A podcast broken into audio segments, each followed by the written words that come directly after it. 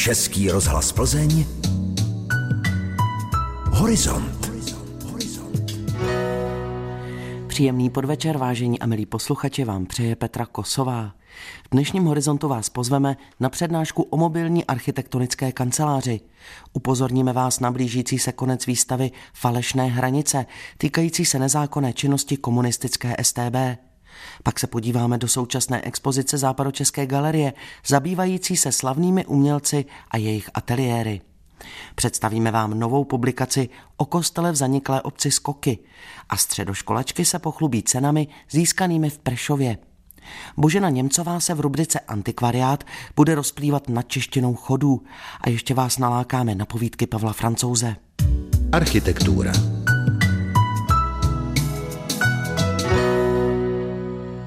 MAK neboli mobilní architektonická kancelář. To je téma přednášky z jarního cyklu pořádaného plzeňským spolkem Pěstuj prostor. Řekl mi to pořadatel přednášek, architekt Petr Klíma. Tentokrát přijede jeden z dvojice architektů Kateřina Vídenová a Adam Vlasel, kteří založili projekt Mobilní architektonická kancelář. Začalo to tak, že začali jezdit s přívěsem před několika lety po vlastech českých, jezdili po malých obcích programově a po vesnicích a šlo o takovou ambulanci, protože pomáhali komukoliv, kdo si řekl, vymyslet a někdy taky vlastními silami zrealizovat nějakou drobnou intervenci do jejich soukromého, ale třeba taky do veřejného veřejného prostoru. A právě veřejný prostor je ten, kam oni soustředí svoji pozornost. A předpokládám, že MAK ukáží i věci z Plzně. Oni dělali před několika lety studii, byla to taková omezená soutěž, studii, na základě které se transformovalo depo v těch prvních kručcích na kulturní centrum. Ta studie se nenaplnila úplně, ale ten základ tam byl. A Plzňané určitě budou znát tvorbu Kateřiny a Adama z městské plovárny, protože to byli právě oni, kteří v tom prvním roce, v roce 2014, kdy se plovárna znovu oživila, tak tam za pomoci dobrovolníků asi z deseti zemí světa a samozřejmě s pomocí našeho spolku Pistuj prostor, tak tam navrhli a taky vlastními silami zrealizovali ten nábytek, který to tam vlastně zařídil. Kdo to ale financuje? To je velmi bohulibý úmysl a je to určitě taková popularizace architektury, také snaha kultivovat to prostředí, ale přece jenom z něčeho musí žít. Myslím, že to byl primární grantový projekt. Oni to budou mít i třeba zdokumentované a právě, že ukáží některé výsledky právě těch třeba drobných výpomocí na těch vesnicích, ať už u soukromých investorů, drobných staveb, ale nebo právě i u těch veřejných. Já se přiznám, že neznám úplně přesně ten obsah přednášky, ale tohle to bylo v podstatě zadání, takže si myslím, že tohle to ukážou, ale oni mají za sebou i další skvělé realizace. Jednu z nich jsme dali na leták, je to fotka interiéru galerie Viper, což je obyčejně taková velmi úzkoprofilová, taková intelektuálně posazená galerie, která zprostředkovává pražské, české, ale i mezinárodní veřejnosti ta úplně aktuální soudobá témata, která hýbou architekturou a veřejným prostorem, reflexí té disciplíny, kritikou té disciplíny. A oni tenhle ten výsostný prostor v Pražském Karlíně přeměnili na hospodu Uhada. Udělali tam takovou institucionalizovanou performance, která trvala asi 14 dní a která skutečně fungovala jako ta v úvozovkách klasická pražská čtyřka. To byl právě ten cíl. Obrátit tu gentrifikaci, v jejímž důsledku často opouštějí dlouholetí obyvatele jistých čtvrtí typu právě Pražského Karlína nebo Smíchova domovy, kde desítky let bydleli, protože ekonomicky vlastně nestačí ten život utáhnout v tom místě, tak architekti právě tenhle ten jev přelomili na zpátek a naopak oživili jednu takovouhle pražskou hospodu. Pokud vás zajímá tvorba mobilní architektonické kanceláře, můžete navštívit přednášku, která začíná příští týden ve čtvrtek 2. května v 18 hodin v Kulturním centru Papírna v Plzni na Slovanech. Téma Nezákonnou činnost komunistické státní bezpečnosti z přelomu 40. a 50. let minulého století mapuje současná výstava v Mariánských lázních. Má název Falešné hranice, akce Kámen. Přibližuje zákulisí organizování pastí pro předem vytipované oběti. Ty byly vyprovokované k útěku z Československa na svobodu. Místo toho je ale čekali roky ve vězení. Falešné hranice byly i na řadě míst Karlovarského kraje. Výstavu v Mariánsko-Lázeňském lesním mlíně představila Josefu Šorfovi její autorka Václava Jandečková. Nebylo to tak, že by ti lidé sami chtěli odcházet, aby se měli lépe, ale bylo to tak, že ti lidé většinou byli donuceni, byli perzekováni, měsíce nemohli sehnat práci a právě v případě akce Kámen byli třeba i měsíce provokováni k tomu, aby vlastně chtěli i odejít, aby je tam státní bezpečnost mohla zatknout a zavřít, eh, prostě odstranit z veřejného života. Takže i ta akce Kámen spočívala v tom, že ten přechod měl vypadat autenticky. Přecházelo se v noci nepřehledným terénem a ti lidé, kteří teda byli zavlečeni do akce Kámen, ani neměli přehled, kde přesně se nachází, takže bylo snadné je oklamat. Mysleli si tedy, že dojdou do Německa místo kýžené svobody, čekalo vězení. Byly nějaké falešné hranice i tady v Karlovarském kraji? Karlovarský kraj se velmi podílel na akcích Kámen. Bylo to krajské velitelství státní bezpečnosti, které spolupracovalo s dalšími útvary. Byly to akce například ve svatém kříži u Chebu. Během jedné noci se vybavil nějaký domek a pak se zase všechno sklidilo do kufru a zameteno. Co čekalo nešťastníky místo vytoužené svobody? Tresty byly různé. Z začátku třeba měli někteří štěstí, že byla amnestie při nástupu Klementa Gottwalda do prezidentské funkce, ale později to byly tresty i na doživotí. Třeba Josef Hnátek, major, pilot RAF, který přecházel tady 5. května, dokonce za to dostal trest smrti, ale ten byl naštěstí zmírněn. Bylo to různé. Je pravdou, že ty akce státní bezpečnosti byly nezákonné i v tehdejším komunistickém režimu? Byl někdo potrestán? Státní bezpečnost věděla, že tyto akce jsou protizákonné, byly v rozporu s tehdy platnými předpisy. Dnes můžeme s jistotou říci, že nikdo za to nebyl potrestán. Někteří ty zločinci umírali ještě dlouho po revoluci. Říká spisovatelka, autorka výstavy a badatelka Václava Jandečková. Na výstavu se přišla podívat i Hana Moravcová z Plzně, které akce Kámen výrazně zasáhla do života. Já sama tu zkušenost nemám, ale mého otce to potkalo. Doktor Emanuel Valenta byl pronásledovaný hned po tom 48. roce. No, znemožnili mu práci. On byl vědecký pracovník, viceředitel škodových závodů.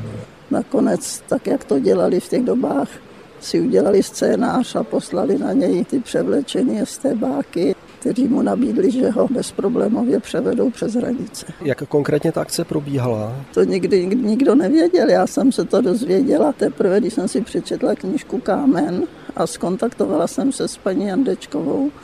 Na jak dlouho jste přišla od tatínka? Otec šel 1. března 51. No a vrátil se nám někdy v polovině 650. roku. No, to byl prostě zničený člověk. Jednak o tom nechtěl mluvit, jednak nedostal žádnou příležitost, aby mohl pracovat ve svém oboru. Výstavu s názvem Falešné hranice akce Kámen si mohou zájemci prohlédnout do konce dubna v Mariánsko-Lázeňském domě Lesní mlín. Výstava Velká jména českého výtvarného umění, Hinajs, Mánes, Kupka a další, najdou návštěvníci výstavní síně 13 v Plzni.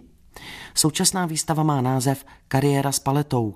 Umělec, umění a umělectví v 19. století. Řadu děl zapůjčila Pražská národní galerie.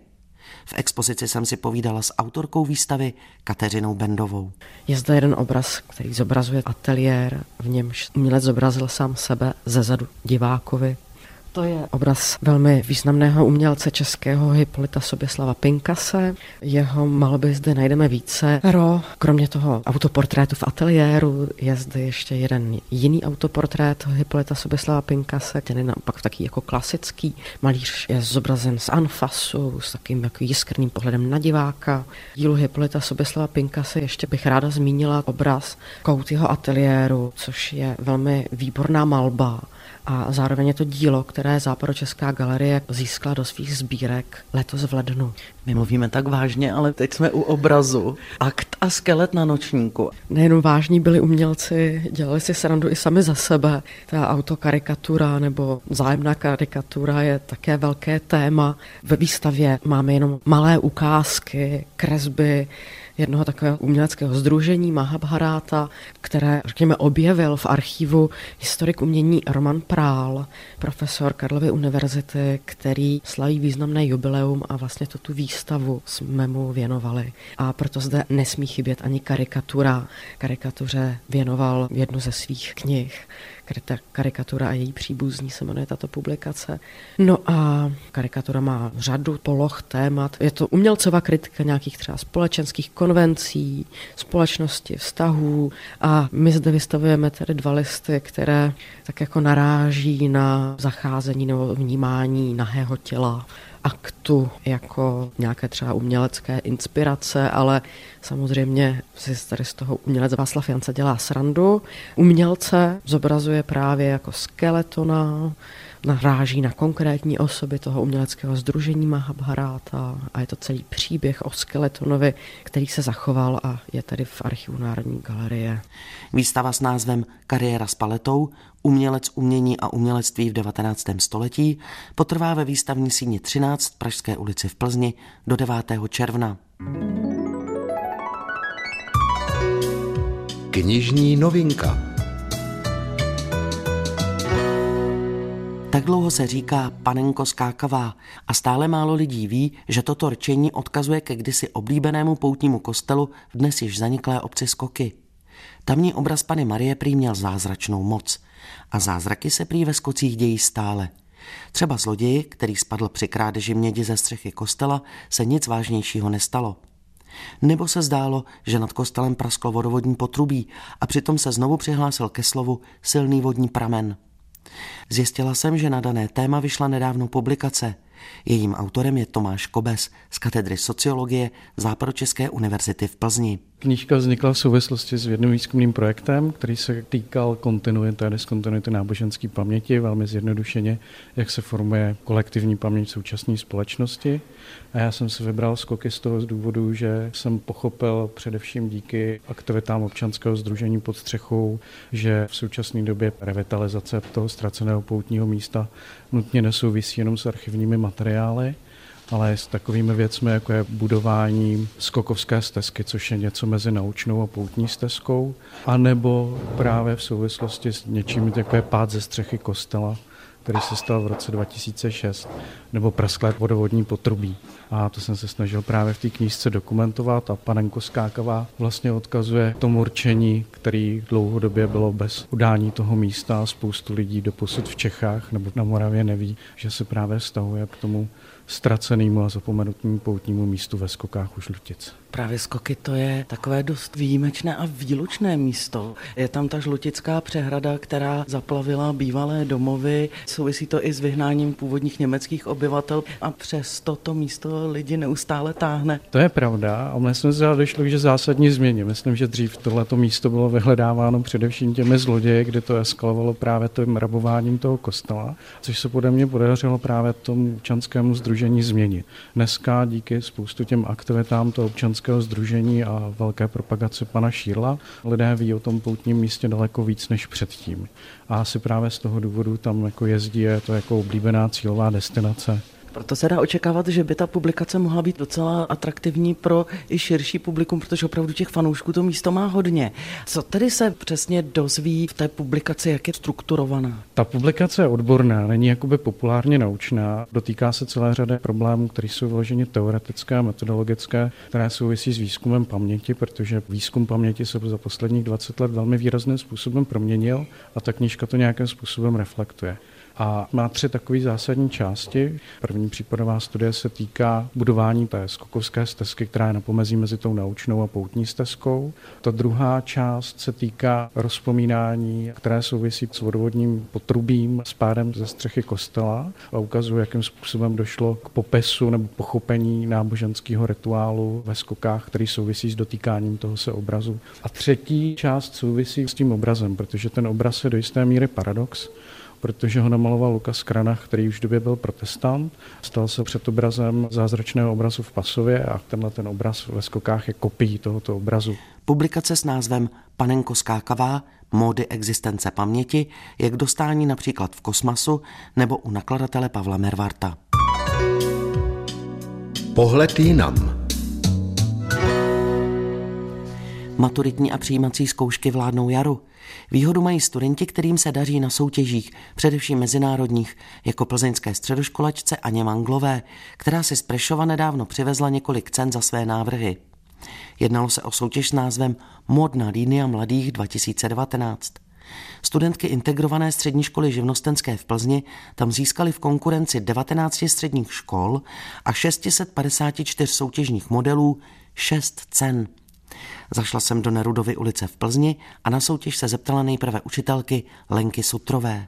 My už jezdíme na Slovensko vlastně desátý rok. Je to slovenská celostátní soutěž pro střední školy a zvou si tam zahraniční hosty, takže jezdíme tam my, jezdí tam Poláci, jezdí tam z Ukrajiny. V jakých kategoriích se soutěží? Volná mladá móda, oděvní doplňky, scénická a divadelní tvorba, sportovní oděvy, prádlo, pláště a svrchníky. Už od malička tíhla k módě a návrhářství studentka čtvrtého ročníku Anna Manglová.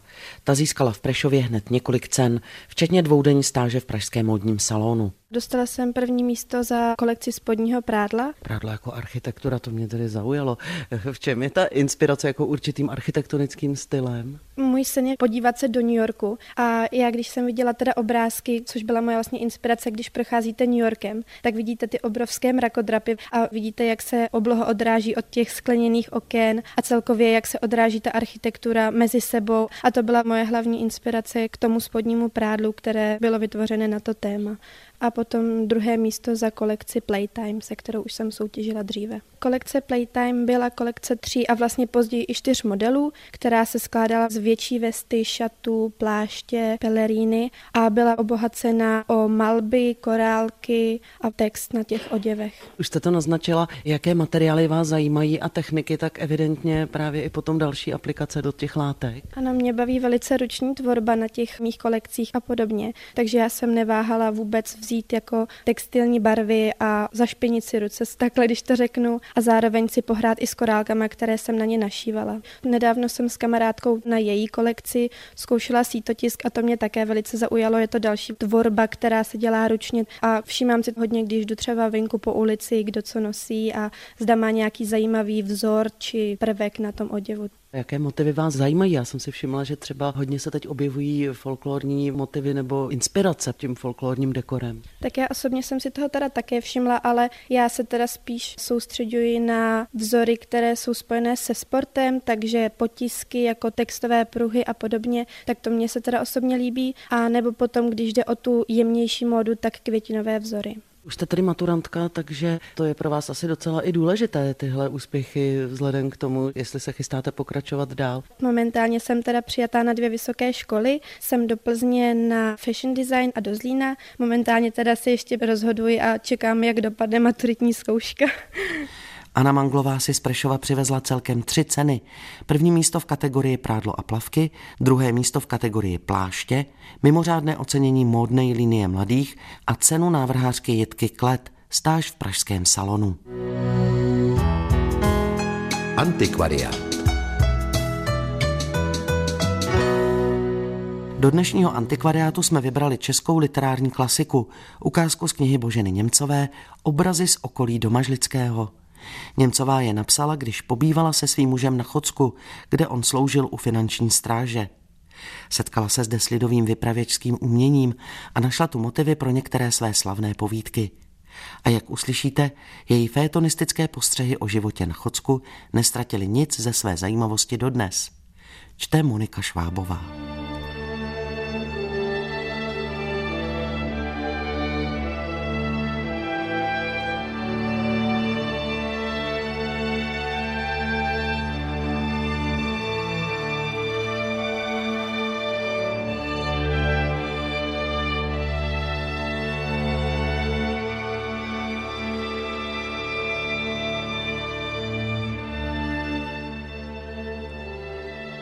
Mohla bych začít o těžkém srdci, když jsem Prahu opouštěla. Ale to je píseň se známou notou, tu zná každý, kdo se s drahou Prahou loučil.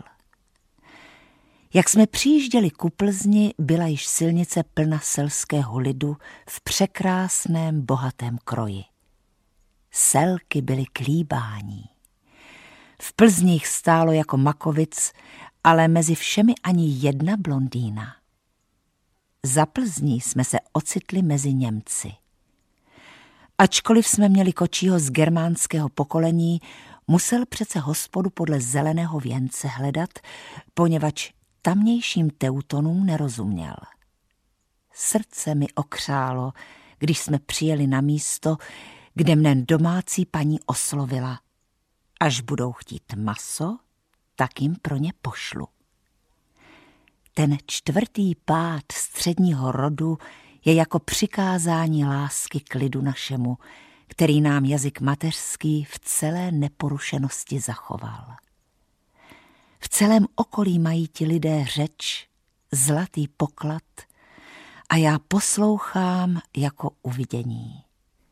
Kde se jich dotknete, jako by zlaté jiskry pršely. Každý zvyk obrátí si tu lid buď v legendu nebo v pohádku. Ve vsi Milovči praská pastýř byčem, kdežto jinde obyčejně troubí. To prý vzalo původ, když svatý Vojtěch putuje po české zemi, přišel na vrch ke vsi a tam umdlen usnul. Tu vyháněl pastýř stádo a troubením svatého Vojtěcha ze sna vzbudil. Za trest uložili prísy, že od té doby budou místo troubení byčem práskat. Za pěkného času sešla jsem do Petrovic ke známé selce. Byla churava, i ptám se jí, co jí schází. Duch, milá paní, duch. Co mi umřel syn, scházím hořem. Kdybyste ho byla viděla, kterak byl pěkný jako růže, zrostlý jak pana, zrovna jako by ho vymaloval. A žádný lék nepomohl, musel umřít. Tak pokračovala v samých obrazech a na mě bylo učit se a poslouchat. A ti učení sousedé chtějí, abychom ten poklad mateřský pochovali a od lidu se odvrátili. Vy nevěříte, jak hluboce ten rozpor národního života uráží, jemuž se ani ve vlastní rodině vyhnout nemůžeme. V kuchyni stojí Selka, povídá o své rodině, o domácnosti, mluví, jak by tiskl, že by učeného pána zahanbila. Říká, mám holku, je jako větřice, musím jí dát do města, aspoň se naučí studu, snad aby ho pozbyla. Její slova s tím klasickým dativem znějí mi ještě v uších. Tu se strhne v pokoji křik a pláč. Můj vlastní synáček hořekuje, že má jít do školy s německým slabikářem. Řeč takových pánů, jako se nedávno jeden v Prager Zeitung vyskytl, jde lehce od huby, ale není v ní velkého požehnání. Máme pospíšiti, abychom se jen německy naučili a česky zapomněli. Z toho, že vzejde ta pravá blaženost. Ano, jen kdybychom se tím neodloučili od převeliké části národa našeho, která od nás poučení a osvícení očekává. Zeptejte se jen sedláka, který má Němce za úředníka, podívejte se do vesnic, kde se všechno po Německu vyjednává a ohlašuje a podivíte se z matkům a procesům, jaké z německých svatebních a jiných smluv povstaly. Kdyby alespoň byli lidé, kteří by vše svědomitě přeložili, ale těch není. Raději si pánové oči zastřou a uši zacpou a řeknou vám, že dáváte neslušné věci do časopisů, napíšete-li, že lidu se ani té nejskrovnější duševní stravy nedostává.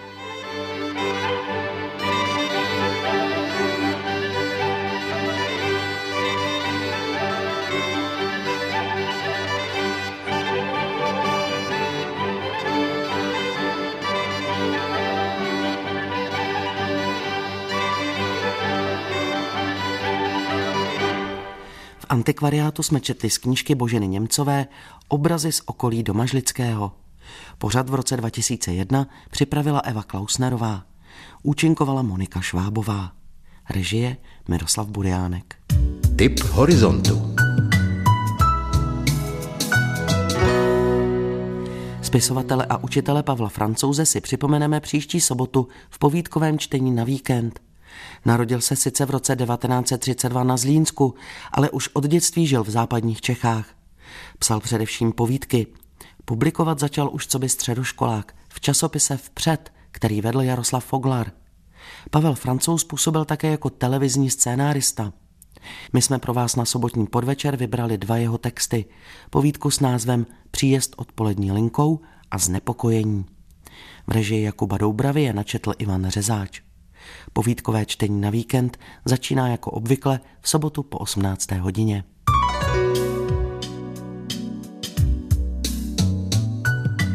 A to je vše. Dnešní horizont je u konce. Záznam tohoto pořadu si můžete poslechnout také na našich internetových stránkách plzen.rozhlas.cz v audioarchivu. A pokud nám budete chtít napsat třeba nějaký zajímavý námět z kulturní oblasti, pište na adresu kulturazavináč.pl.rozhlas.cz Nezapomeňte si nás naladit příští týden. Po 18. hodině na vás čekají povídky Pavla Francouze. A brzy naslyšenou se těší Petra Kosová.